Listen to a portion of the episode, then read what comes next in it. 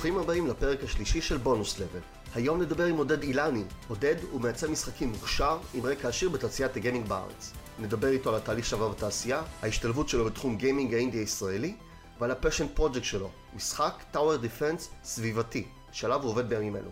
מתחילים. היי עודד, תודה רבה שאתה מתארח היום בפודקאסט. אה, תודה רבה, תענוג אה, כולו שלי. אז אה, אנחנו נדבר על כל מיני נושאים, אבל אני רוצה להתחיל ככה מההתחלה. ממתי בעצם ידעת שאתה רוצה להיכנס לתחום משחקי הוידאו? די מזמן. בוא נתחיל מזה שאני חולה משחקים מאז כיתה א', ב', כאילו עם אבא שלי, אני יצא לי לשחק uh, כמה דברים, אפילו שהוא ממש לא כזה ספץ גיימינג, אני זוכר שהוא הפגיש אותי בכל מיני משחקים בסיסיים דוס, וזה היה תענוג, שיחקנו וולפיד, למי שזוכר את זה, זה סוגר שטחים אה, קלאסי מעולה כזה. עכשיו נזכרתי בזה, כבר שאלת. אז אה, כן, ומזמן, way back. מגניב. אז מגיל מאוד צעיר ידעת שאתה רוצה לייצר גם משחקים, לא רק לשחק אותם, זאת אומרת, בצד האקטיבי. אני חושב שכן, אני, הארט שלי תמיד היה מושפע מדברים של משחקים, ושאני חושב שהם מאז איפשהו לאורך התיכון אני ידעתי שאני רוצה לעשות דברים. אז בעצם מאוד אהבת משחקים, ואיירת ויצרת קונספטים. השלב הראשון שבו ממש נכנסת לתחום, זה אחרי הלימודים, למדת במשאר אנימציה, נכון? נכון. זה היה אנימציה כללית, ואז הייתה אפשרות להתמחות בתלת או בקלאסי. אה, ואני בחרתי להתמחות בתלת כי זה נראה לי זה פשוט נראה לי שימושי יותר בגדול. עקרונות של האנימציה הם מאוד זהים. אתה מתחיל את הבסיס של האנימציה הקלאסית, אתה, אם אתה תעשה אנימטור טוב יותר, אתה תוכל להיות גם אנימטור קלאסי טוב יותר, אם אתה תתרגל את זה. והתלת הרגיש לי כמו משהו בזמנו פשוט, אתה יודע, רלוונטי יותר, וזה המון המון מידע, וזה משחקים, אז בכלל זה הרגיש לי שזה מתקשר יותר, אז uh, פשוט החלטתי להתפחות בזה. ומה היה הצעד הבא שלך, אחרי הלימודים? אני חיפשתי אה, כל מיני מקומות עבודה, רציתי להתחיל, לצבור סוג של ניסיון, לראות מה הולך בכלל. זה לקח אה, שנה, אה, זו הייתה שנה מאוד אינטנסיבית שבמהלכה אני עבדתי בכל מיני עוד ג'ובס, והמשכתי לעבוד על הפורטפוליו. היה לי אמונה שאני עד היום מחזיק בה, ואני חושב שהיא די חשובה לכל מי שחלק בתעשייה. הזמן לעבודה זה לא הזמן היחיד שבו אתה תצבור ניסיון ותצטרך להשתפר. גם הזמנים בין לבין, כאילו, חשוב להשתמש בהם כדי לדחוף את עצמך regardless. אז uh, כל השנה הזאת אני ישבתי והמשכתי לאייר, המשכתי לעשות אנימציות בתלת, אז uh, כן, פשוט המשכתי לדחוף דברים, ואז אחרי שנה הייתה הזדמנות שבאה מחבר טוב, אמר, התפנה מקום בחברה, רוצה לנסות, אמרתי כן, אז התחלתי ב-Upplay שהפכו ל-Get Play. אז הגעת ככה למשרה הראשונה שלך, איך הייתה החוויה ככה להיכנס לנעליים גדולות בפעם הראשונה? זה היה מגניב, וזה היה אינטנסיבי ודי הזוי, כי זה היה חברת אה, סטארט-אפ קטנה, שעשו משחקי social gaming, slots וכדומה. בגלל שזו הייתה חברה קטנה, עם, אה, שיש שם כמה אנשים מקסימים שעד היום אנחנו חברים טובים, זה היה כאילו ללבוש את כל הכובעים בו זמנית, וזה היה הפעם הראשונה, אני חושב, שיצא לי לעשות כזה דבר באמת, וזה משהו שקורה בסטארט-אפ, שכזה... אוקיי, מעולה, תעשה את הדמות. אוקיי, מעולה, תעצב את הפונט. אוקיי, מעולה, תעשה את ה After. אוקיי, מעולה, תעשה את הפונט. וזה כזה... אה. וואו, ללמוד מלא דברים במכה. המון, כן, וזה כאילו... יופי, מצוין, אנחנו צריכים שתסיים את הכל מחר. אורייט, it's gonna be interesting. משם אני עברתי אה, לעוד סטארט-אפ שכל כך אה, קרץ לי הדרישות ומה שנראה, הכיוון שנראה שזה הולך אליו, חברה קטנה שנקראתה טאפוני. שם עבדתי עם, גם עם כמה חבר'ה מעולים, בין השאר עם אה, צחי ליברמן, שהוא ותיק מאוד בתעשייה, גם כאמור שם שבטח תשמע כמה פעמים, וזה היה גם סטארט-אפ שבא לעשות משחק מובייל, אבל עם המון המון טאצ' יצירתי, זה קרץ נורא לילד שרצה לעשות עולמות פנטזיה, וזה היה אחד הסטארט-אפים הכי כיפים שיצא לי לראות בהם עד עכשיו. פרויקט היה פינבול, אבל פנטזיה. אז כזה, אוקיי, מגניב, ומאותו רגע זה היה כזה, גו, קח את הקנבס. זה היה... אשכרה לעשות מחקר איך יעבוד משחק פינבול למובייל, כאילו לקחת מכל מיני דברים קיימים ורפרנסים, ואז איך עושים התאמות מעניינות כך שזה משדר עולם פנטסטי, ואז זה הפעיל המון גלגלים נוספים uh, אצלנו, שזה היה נורא כיף של, אוקיי, איך אנחנו בונים עולם שכל התמה שלו היא פינבול, אבל קסומה. וזה כאילו אבסורד לגמרי, זה...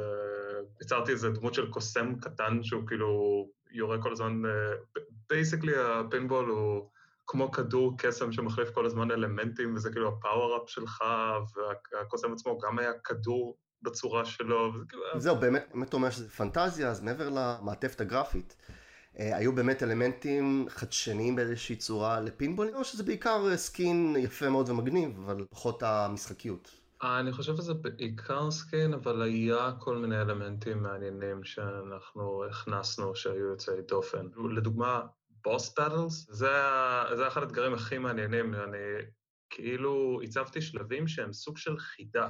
אתה לא יכול סתם רק לשחק וכאילו to high score, אתה צריך להוביל את, ה, את הכדור במסלול מאוד מסוים כדי שהוא ידליק איזה משהו שזה יפגע בבוס, כאילו אתה לא יכול פשוט להשליך את הכדור עליו וזה יעבוד. זה כאילו מחולק לשלבים? זאת אומרת שלב רגיל, שלב רגיל, ואז אתה מגיע לבוס אם עברת את ה... כן, היה לך 19 או 20 שלבים רגילים פר עולם, היה לך ממש עולמות שמחליפים את כל המעטפת, האקלים, המפלצות שאתה יכול לפגוע בהם עם הכדור, שזה גם היה חלק מהאלמנטים שהוספנו. ובשלב האחרון, אחרי שאתה סיימת את כולם, אז יש לך איזה שלב בוס, שהוא כזה חידה מיוחדת פר העולם הזה. זה היה, זה היה כמו באמת אחד הפרויקטים הכי כיפים שיצא לי לעבוד עליהם.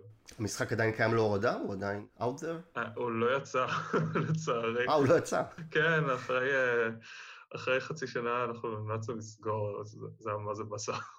עדיין יש לי את הפילד איפשהו במחשב, אבל אולי יום מן הימים עוד יהיה לנו את הפינבול RPG, איך שקראנו לזה. משהו שאתה מתאר זה שאתה מגיע לעבודה, נוצר איזשהו אתגר מאוד גדול, כי יש המון לחץ מצד אחד, מצד שני יש המון אחריות ודברים חדשים ללמוד. בסיטואציות כאלה מתעורר העניין הזה של אפקט המתחזה, נקרא לזה, שכאילו אתה מגיע לאיזה מקום, פתאום אתה קולט, וואו, המקום הזה מרגיש קצת גדול מדי, האם הם יקלטו שהוא גדול מדי בשבילי?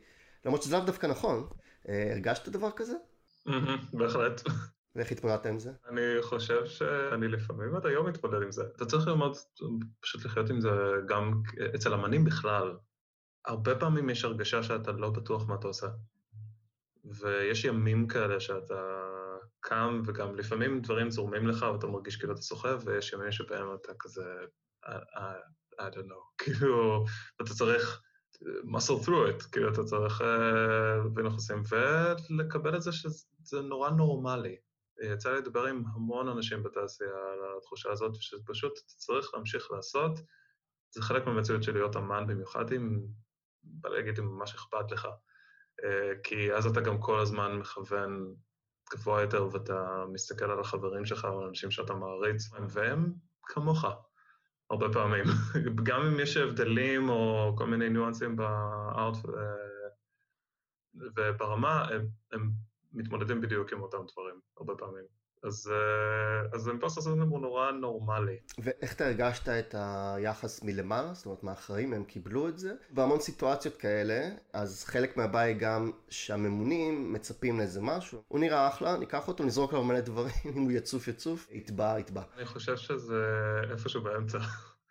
הם מצד אחד, יש הרבה דרישות ורוצים גם לבדוק באמת, בקטע טכני, האם אתה מסוגל לעמוד בכמות העבודה ובדרישות שצריך. זה כאילו, אין ברירה, במיוחד, גם לא משנה מה, מה, יש צרכים מסוימים של הסטודיו, הם ייתנו לך משימות, תצליח לעשות אותם מצוין, בוא נמשיך, לא תצליח בעיה טכנית, אוקיי, סורי. כאילו, זה משהו שראיתי ונתקלתי בו, אני חושב, גם בתור כאילו עובד בסטודיואים ובפרויקטים. מצד שני, אני גם חושב שכולם מבינים. זה לא שהם לא בני אדם, הם כאילו מכירים את הדברים האלה, וגם הרבה מהאחראים בעצמם היו לאורך הדרך אמנים וכדומה, אז כאילו יודעים את זה. אתה צריך לנוע באמצע בין האמפתיה וה... ההבנה לבין הדרישות הטכניות הרבה פעמים, כמה שאפשר. אז בעצם המזל בתחום הזה זה שהרבה מהאנשים היו לפני זה בעצם במקום שלך, אז הם יותר מבינים אה, את האתגר. זה אפילו לא מזל, זה כאילו, זה הגיוני. זה חבר'ה שפשוט הם אה, כבר צברו כל כך הרבה ניסיון שהם יכולים אה, להעביר את הידע הלאה ולנהל את זה בצורה קצת יותר קטנית, אז הם כאילו... הם, הם יכולים לקחת את האחריות ואת הדרישות הטכניות של לנהל, אבל הם גם מכירים טוב את, את המקום שבו אתה נמצא, אז הם יכולים לתקשר את זה בצורה יותר ברורה. לך להשתפשף הרבה בתעשייה, ובאיזה שלב גם התחלת להיכנס יותר לצד האינדי, שזה מצחיק לקרוא לזה אינדי, כי אם יש תעשייה קטנה, אז מה זה אינדי בתעשייה קטנה? אבל uh, תספר לנו על זה. אני חושב שהתחלתי להיות בכללי מעורב בפרויקטים מעניינים יותר ויותר מהרגע שאני התחלתי את הפרילנס. אני מאוד פחדתי להיות פרילנסר, אני נורא רציתי להיות uh, בקורת uh, גג מוגנת כזאת של הסטודיו, ואז uh, קיבלתי הזמנה מחבר, uh, מצב משחקים uh, מקסים, לפרויקט, הוא אמר, תקשיב, זה משהו גדול, אנחנו צריכים מהירים, אתה תותח, פה תתחיל, אבל זה פרילנס. וכל מה שעבר לי בראש זה, טוב, אני נורא נורא מפחד לעשות פרילנס, ולכן אני אהיה פרילנסר ואני אתחיל את הפרויקט בגלל זה. וזה היה משימה 929, פרק עם נמרוד, כמו שדיברת. כן, cross-over, פרק אחד. כן, אני תמכתי, עשיתי כל מיני השלמות של assetים שם, יצא לי לעבוד עם אופיר שריף, שזה היה תענוג גדול ולמדתי ממנו המון עד, עד היום. ומאז היה כל מיני משחקים קטנים ופרויקטים שונים. אה, יש איזה name dropping, אתה יודע כמה ממש זכורים לך שאתה יכול לזרוק ככה? Uh, בהחלט. אז uh, ככה, קודם כל uh, יש את הפרויקט שאני עד עכשיו מעורב בו, זה Warriors Rise to Glory, שזה פרויקט עם שי שם טוב וליאור חדשיין. Warriors Rise to Glory זה משחק PC turn-based, combat, בקרוב הוא יהיה גם competitive.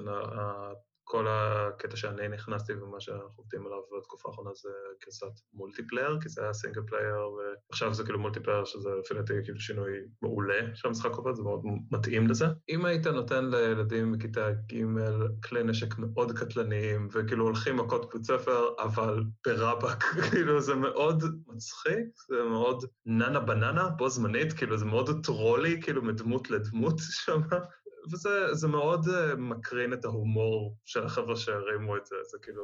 ידיים מתעופפות, דברים כאלה? כן, אני חושב שאחד הימים הכי מעניינים שהיה לי בעבודה זה שאני הייתי צריך לאייר באותו יום uh, סט uh, פרצוף אנימה שיולבש על אחד הדמויות כאילו הוא מאוים כמו ילדה מאנימה או משהו.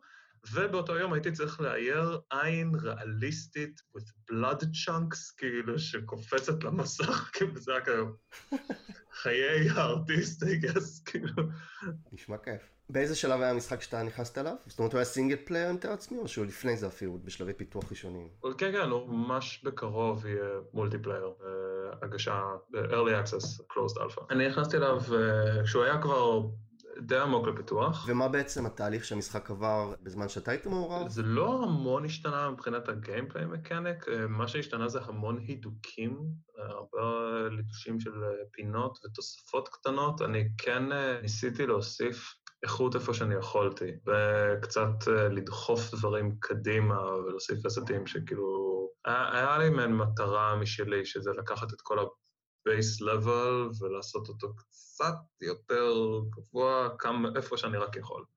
Um, ואני חושב שזה בא לידי ביטוי בכל מיני תוספות שהיו, כל מיני gameplay mechanics uh, חדשים. כמו מה? הוסיפו ג'מס, שזה משהו שאתה יכול להוסיף לקציוד שלך, זה נותן לך כל מיני אקסטרה בונוסים, ואני איירתי את כל מה שקשור לג'מס. יש לך ציוד לכל דמות, אתה כאילו, יש לך גלדיאטור שאתה מגלם אותו, ויכול להוסיף לו אה, כל מיני, כאילו, כמו אקסטרה באפים כאלה, שזה כבישים קטנים, שזה מלווה אותך. בנוסף לזה הערתי כמה תפריטים חדשים שהתווספו, כמו אה, לבחור רמת קושי, ואני גם עשיתי קופי רייטינג לחלק מהדברים. אני חושב שהשורה שאני הכי מבסוט עליה שכתבתי זה ב-difficulty setting באמת, שזה היה מסך שישבנו עליו די הרבה, שזה היה שאתה בוחר רמת קושי, אז uh, כאמור בגלל שההומור של המשחק הוא קצת uh, טרולי, יש בו משהו כזה, או מקנית, אז setting uh, של הרמת קושי easy, לדוגמה, אם אתה בוחר אותה, אז יש לך מעין תיאורים קטנים, אז uh, כתוב שם במקום uh, צא לקרב ותן בראש, אז ברמת קושי איזי כתוב where your weapons are sharper, your enemies are softer, and your parents aren't as proud. ואני הייתי ממש מבסוט על השורה הזאת, כאילו... שורה מעולה. אני פשוט, איפה שהיה מקום להומור שנראה לי נכון, שם ניסיתי כזה אה, להכניס. זה באמת נקודה מצחיקה, שאף פעם לא חשבתי עליה, שיכול להיות שהקופי יתחלק בין כמה אנשים. זאת אומרת, אפילו לא חשבתי על הבן אדם שכותב את הקופי של התפריט, אה, ומסתבר שיש אחריות כזאת. מי באמת היה אחראי על זה כשאתה לא הכנסת את הקופי שלך? אני חושב שזה היה עבודה משותפת של אה, שי וליאור. שהם במה שיש בו, זה לא... נראה לי שהם גם לבשו את הכובע הזה. אבל החל מהרגע שנכנסתי, אני לקחתי כמה כובעים קטנים כאלה שקשורים לקריאיטיב. כי אני פשוט כל הזמן עושה לי משחקי מילים מטופשים שם גם, אז נראה לי מיד הם רצו שאני אוסיף את הדברים האלה. ואני דובבתי. אה, וואו. כן. מה, צלילים של מוות או דיבורים ממש? אה, אף אחד לא מדבר שם באמת, אה, כולם עושים אוקיי. כזה... כזה כאילו... קצת כמו אורקים בוורקראפט, או לפחות בוורקראפט 1 ו-2. כן, היה אפשר להבין אותם נראה לי, אבל בוורקראפט 1 ו-2. אה, כן, בוורקראפט 1 ו-2 כן, אבל זה מאוד הסאונד הזה. אמ, והיה יום של הקלטות שעשינו שם, שבו אני הייתי צריך גם, שוב פעם, שתי דברים, באותו יום אני חושב של הציור אה, עין ופרצוף אנימה, הייתי צריך לצעוק כמו ילדה, כאילו בתור האחת עם הפרצוף אנימה, ולצעוק כמו בן אדם שכאילו עושה את ה execution, וזה לצעוק מהלב כזה של כאילו במשך איזה דקה, והגרון שלי היה שבור בסוף אותו יום, הסתכלו עליי בגאווה כזה בסוף של... מה, וכאילו אם אתה השתמשת בקול שלך גם לבת, אז מה, שמתם עליה איזה אפקט של פיץ'? שזה כזה, "אה", כזה, או או שהיא אורקית, אז... אה, אני חושב שכן, אבל אני גם מאוד השתדלתי לעשות את ה... אני לא, אני לא עשיתי אה, אלא ממש כאילו דחפתי את זה. כן, כן, כן. אולי נמצא ביוטיוב את הסאונד bite הזה. כן, כן, אבל זה, אני, אני יכול לשלוח לך לינק אחר כך ל execution הזה, שכאילו הסאונד שם הוא כמעט אחד לאחד מה שאני עשיתי בחדר הקלטה הזה. אה, וואלה. טוב, עכשיו זה מסקרן. הזכרת מקודם שגם הצבת את התפריטים, זה גם משהו שכשאנשים משחקים לא חושבים יותר על התפריטים, אבל כאילו מה המחשבה שנכנסת לשם? למה בעצם צריך אה, להקדיש לזה מחשבה מיוחדת? וואו, צריך להקדיש לזה הרבה מחשבה. בוא שנייה נפתח את ה... כל העולם הזה של ה-UX ו-UI. אני חושב שזה רלוונטי לכל חוויה אינטראקטיבית. אנחנו מדברים הרבה מעבר למשחקים, אבל בואו נדבר ספציפית רגע נגיד על תפריטים ועל מעבר מתפריט לתפריט. יש לזה משקל ענק, זה מאוד משפיע איפה, איפה השחקן מסתכל וכמה הוא בכלל רואה שמשהו אפשר ללחוץ עליו וכמה המידע שם רלוונטי, מעניין אותו, וה... זה המון המון דברים שמשפיעים על כמה בכלל בא לך לגעת במשחק, בכלל. אה, זה, יש לך ציור מאוד יפה, אבל האם אתה תרצה to interact with it, ואם תעשה את זה, כמה יהיה לך ברור בכלל מה קורה. כל העבודה של ה-UI UX שעשיתי זה המון לשחק בין האסתטיקה לבין צלילות נגיד של מה שקורה. כי הרבה פעמים אה, אתה גם יכול לאבד או לא להבין את המידע של מה שקורה לך, ואתה צריך כל הזמן לתקשר את זה בצורה שמאוד כאילו, כיף לך לראות את זה, ואתה גם שוחה בזה. יש לזה המון משקל. זה עולם שדי קשה לצלול עליו, במיוחד אם אתה פשוט רגיל לאייר דמויות, סביבות, או דברים כאלה ששוכחים את המשקל שיש לתפריט טוב, וכמה הוא יכול לסחוב את השחקן קדימה. משחקים שבאמת מבולגנים ואתה לא יודע מה אתה עושה, כאילו אומרים תפריטים, אבל גם ניהול אינבנטורי במשחק RPG, סוג של תפריט מאוד מורכב, וידוע לשמצה למרות שתיקנו אותו, נגיד התפריט של הוויצ'ר, של האינבנטורי שהיו תלונות עליו, אז הם הוציאו עדכונים שזה יהיה יותר קל. זה היה בין הדברים היחידים שאנשים לא אהבו במשחק הזה. הוויצ'ר השלישי. אה, אחד הדברים המעניינים שאתה תתקל בהם זה פשוט, אם זה לא יהיה טוב, אז אתה תראה שהשחקן פשוט מתעצבן. זה משפיע ברמה כל כך מיידית, שאתה כזה, נו, אבל... זה, כמו- זה כמו בלאגן בבית. עוד משחק שאתה עובד עליו בימים אלה זה באק, זה וידאו גיים דוג, תוכל לספר לנו קצת עליו? כן. לפני שנה וקצת הלכתי למפגש גיימיז, היה של כל מיני פרויקטים אה, שהם בדרך, ושם ראיתי צוות קטן של שניים, אה, כאילו בפרט זוכר את אה, גל, שפשוט אמרו, יש לנו משחק בדרך, אנחנו חוזרים קצת לעבוד עליו אחרי זה הפסקה, אנחנו מחפשים אה, עוד אה, ארט, אנימציה, אה, דברו איתנו. אז קבעתי קפה עם אה, מי שאמר את זה, שזה גל כפיר. אחרי כמה דקות הקפה היה מעין הרגשה של אנחנו אמורים לעבוד ביחד, נכון? כאילו מעין כימיה כזאת, קליק מיד. אז אה, הוא הראה לי את המשחק. זה משחק עם style ממש מגניב, שבמיוחד מדבר לאנשים, נראה לי, אה, בני גילנו כזה, כאילו, אנשים שגדלו בניינטיז, כי יש לו אסתטיקה שנורא נורא מושפעת מהקרטון של תחילת שנות ה-90 כזה, ובטמן, The Animated Series, וכל האקשן מגניב עם ה anthropomorphic animals, וזה גם, אה, מבחינת הרעיון, זה משחק מקסים כי הוא מוקדש לכלב שלו. איזה סוג משחק זה?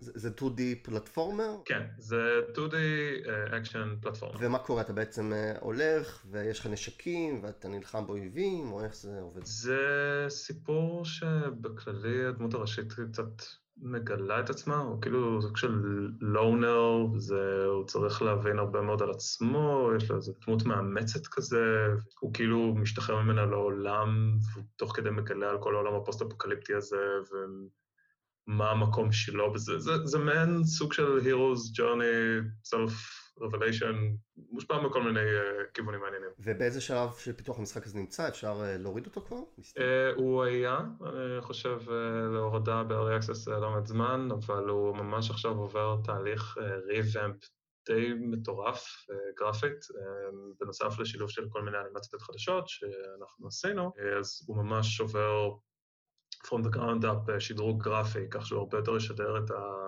האווירה שגל רצה להעביר מלכתחילה, שזה קריטי 90's, אפילו עם אין סוג של פילטר VHS, כאילו זה ממש נלקח מסדרה.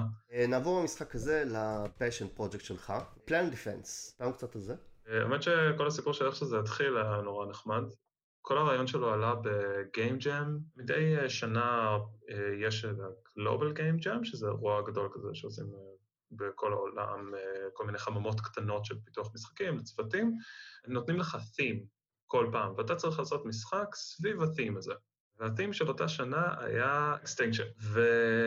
ואני מאוד אוהב להיות סמארט-אס uh, ברעיונות, אני נורא אוהב לקחת רעיונות ולהסתכל עליהם בצורה עקומה או הפוכה, או שברגע שמישהו מסתכל עליהם אז הוא עושה כזה, הבנתי מה עשית שם. אז מה שהיה בשנה הזאת זה שאני חשבתי של מה אם אתה משחק את כדור הארץ והמטרה שלך זה לעשות extinction למין האנושי?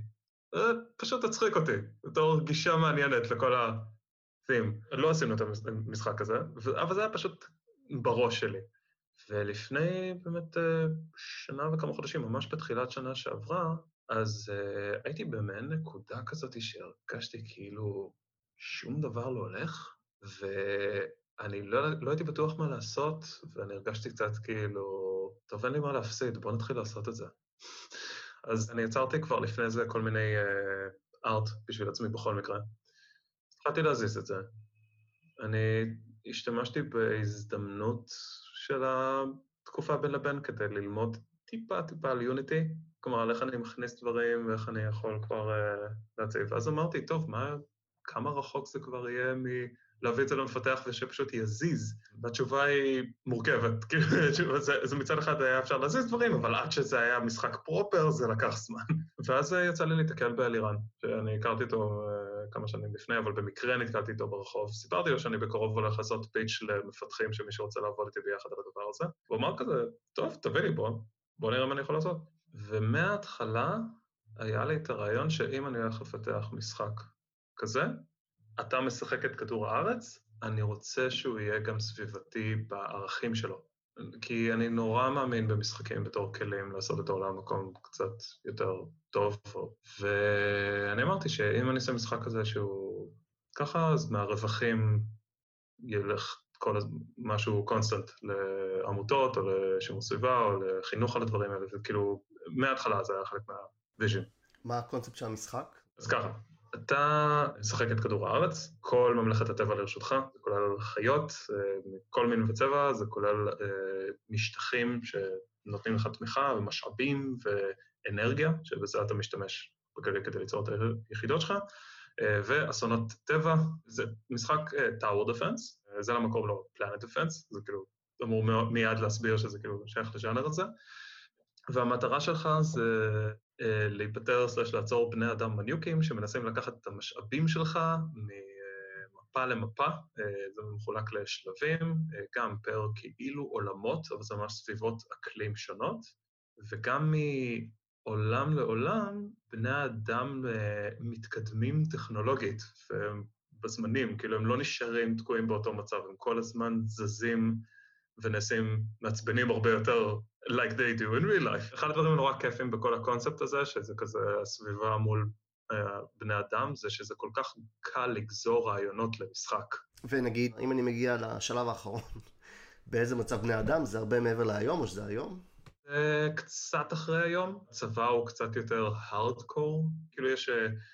דחפורים ובנאים, אבל נגיד אם יש לך military man שכאילו אמורים לטפל בכל החיות שלך, אז נגיד יש להם אנשים רובים, אבל אולי יהיה להם כאן אנשים עם flamethrowers, משהו נאחס ממש, שזה אתה לא רואה בדרך כלל, והולכים גם עם מדענים שעושים באפים ודיבאפים, כאילו באפים ליחידות שלהם, דיבאפים ליחידות שלך, אז כל מיני דברים כאלה. זה כאילו כל מיני דברים אמיתיים, טיפה לסובב את זה קדימה, שזה קצת יותר הארדקור. ואיך אתה בעצם משתמש בנשקים שלך להגנה? נגיד אמרת אסונות טבע, איך זה בא לכדי ביטוי? אז כל היחידות שלך, כולל אסונות טבע, כולל היחידות, כולל המשטחים, עברו מעין עיבוד, כך שכולם ייראו קצת כמו יחידה חיה.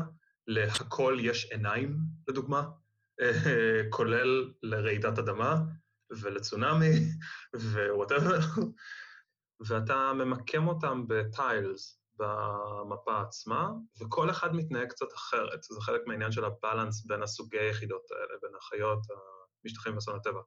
נגיד החיות הם יחסית disposable, כאילו הם משהו שבני אדם יכולים להתקיף אותו די בקלות, אבל הם גם משהו שאתה יכול לשים אותו הרבה יותר בקלות, והן עולות פחות, ויש לך cooldown, כאילו הפסקה בין מתי אתה יכול לשים יחידה ליחידה יותר מהירה, והן דינמיות. הן יכולות לזוז מהמשבצת שלהן לאיפה שהבני אדם לא נמצאים, בניגוד ליחידות אחרות. משטחים הם משהו מאוד מאוד supportive, הם נותנים לך גם את רוב המשאבים שלך כדי שתוכל להשתמש, אבל הם גם מרפאים, הם אה, נותנים קצת אקסטרה הגנות וכדומה, הם עולים יחסית פחות בכוונה. ויש לך את אסונות טבע שהם כזה ה-heavy guns, שזה ממש כמו ה towers הקלאסי, שקשה להיפטר מהם, אבל הם גם עולים המון, כאילו, אתה צריך להיות הרבה יותר זהיר באיפה אתה ממקם אותם וכדומה. והמשחק מכוון לקהל צעיר? לא בהכרח, הוא מכוון לקהל צעיר ומעלה. אני כן רציתי שהארטסטייל יהיה מאוד אפילינג לילדים, שיהיה להם פשוט כיף לראות את זה, שיצחקו הרבה, כי אני ניסיתי להכניס הרבה מההומור שליווה את כל המחשבה בכלל על הפרויקט. אחד הדברים שאני עד עכשיו נורא נהנה זה שזה כאילו הכל נראה נורא מתוק, אבל אם אתה חושב בפועל על מה קורה, it's kind of horrifying. אני בתור ילד, אני חושב שאני הייתי מת על זה, אם אני הייתי קולט את זה. Um, אז uh, כן, ו, ולכן אני באמת רוצה גם שזה ידבר גם לקהל בוגר יותר, שמבין קצת יותר את מה שאני בתכלס מנסה להגיד שכאילו אם אנחנו לא נהיה בלנסט ואנחנו כל הזמן נלך נגד הטבע כמו שקרה עכשיו, we'll get messed up. אמרת באמת שהמשחק אה, פותח הרבה מקום לתרומות, כל מיני תחומים סביבתיים, איך זה בא לכדי ביטוי? זאת אומרת, יש איזה כפתור שהם יכולים ללחוץ, או שזה משהו חלק מהמשחקיות? זה משהו שהוא אה, קורה אוטומטית. יהיה אפשרות לתרום אם אתה רוצה בנפרד, כלומר דרך הערוץ שלנו שפשוט זה הכל הולך לצדקה, לזה עמותות מסוימות שאנחנו נשתף איתן פעולה, או יהיה לנו סוג של הסכם איתן, אבל אני רציתי שבכל מקרה, כל רכישה שאתה עושה, בין אם זה לראות פרסומת או משהו ש... זה, זה כאילו מביא לנו איזה רווח, כי זה מיועד למובייל, אז כאילו יש כל מיני מכניקות מוניטיזציה שקשורות למובייל, אז בין אם זה צפייה בפרסומת ובין אם זה micro-transaction, אה, אחוז קבוע אה, מכל דבר שאתה עושה הולך לקרן, והקרן הזאת תלך לעמותות הרלוונטיות בהתאם להסכמים שהיו לנו. אני מאוד רציתי שאתה לא צריך לעבוד קשה בתור אה, הצרכן כדי לעשות טוב לסביבה. אה, אתה תהנה ותמשיך ליהנות ותדע שאתה עושה טוב על הדרך. That's it. כאילו בכוונה לפשט נורא את כל התהליך, and we'll take care of the rest. המשחק נמצא כרגע בחנויות הפלייסטור והאפסטור, או ש... עוד לא, אה, אפשר להוריד אותו ישירות build אה, דמו מוקדם מהאתר של Silgwin Studios, ואני אתן לך לינק, אה, תוכל לצרף, זה silgwinstudios.com, יש שם מספר על המשחק, ואת ה build נוכחי. אנחנו כן מכוונים בקרוב אה, אז היה לנו הפסקה קצרה, כל התקופה של הקורונה הכניסה כל אחד שצריך רגע לטפל בדברים אישיים שלו, אבל אנחנו בקרוב אה, מקווים אה, להשיק גרסה מוקדמת גם ל-iOS, שיהיה אפשר להוריד, ואז נוכל להפיץ את זה קצת יותר, וגם לבנות דמו משוכלל יותר, וכבר להתחיל טיפה יותר הפצה רצינית. אז כן, אפשר, כרגע זו הורדה ישירה משם. נשמע מעולה, המון בהצלחה במשחק, אני אשמח לבדוק אותו בעצמי. אה, יש עוד משהו, אחד שאני מעורב בו, שהוא מאוד קשור לכל מי שמתעניין באינדי בפרט בארץ ומפתחים עצמאיים. יש חלל עבודה בשם לודו, שמנהלת אותו סתיו גולדשטיין, הוא כרגע סגור בגלל הקורונה, לצערנו, אבל לכשיחזור לפעילות בקרוב, זה ממש חממה פיתוח, ויש שם הרבה מהיוצרים העצמאים המוכשרים בארץ. ליד חרוצים בתל אביב, אני ממליץ גם להיכנס לדף פייסבוק, לקרוא, זה כאילו גם משהו שרלוונטי לכל התעשייה, ואם יצא לך אפילו, כאמור, שארטות ספציפי לסתיו, בן אדם נהדר לדבר איתו. ככה לפני סיום, שאלה שאני אוהב לשאול, במה אתה משחק בימינו? אם אתה משחק בכלל במשהו? יש לך זמן לזה? אני משחק יחסית ממש מעט. משחק האחרון שיצא לי לשחק בו, ואני די בהתחלה שלו, זה דיסקו אליזיום. אני שמעתי את זה מאח שלי, שהוא גיימר ממש, עובד בחנות משחקים גם, והוא המליץ לי על זה, וברגע שראיתי את החמש דקות הראשונות, מה זה? צריך לשחק בזה, זה משהו מרתק לכל חובב RPG הארדקור, הכתיבה הכי טובה שראיתי מזה שנים. אני חושב שהמשחק האחרון שחרשתי אותו ממש היה סקירו. הוא נפלא, אבל או בוי, it's steep. סיימתי אותו כמה פעמים, יוגן פלאס 4-5 מתוך 7. כן, אני כבר חרשתי לו את הצורה, וזה... אני מאוד אוהב את כל המשחקים של From בכללי. אני בא מעולם של ה single player, hardcore. אני חושב שאחד המשחקים ה-all time favorite בחזית הזאת זה Super Meat Boy, זה כאילו משחק ידוע לשמצה בכמה הוא קשה. אתה כזה, אוקיי, עוד פעם אחת, אוקיי, כאלה. המון תודה על השיחה, היה מאוד מאוד מרתק. והמון המון בהצלחה עם הפרויקטים ועם העבודה, ושיהיה קצת יותר זמן גיימינג. תודה רבה. עוד פרק של בונוס לבל הגיע לסיומו. תודה רבה לעודד אילני, ותודה לכם על ההאזנה. כדי לדעת כשהפרק הבא עולה, אתם מוזמנים להירשם לפודקאסט דרך אפליקציית ההאזנה האהובה עליכם, או להירשם בערוץ היוטיוב שלנו. אם נהניתם, אשמח אם תשתפו. בנוסף, מוזמנים לפנות אליי בכל הערות והצעות בפייסבוק. נשתמע בפעם הבאה.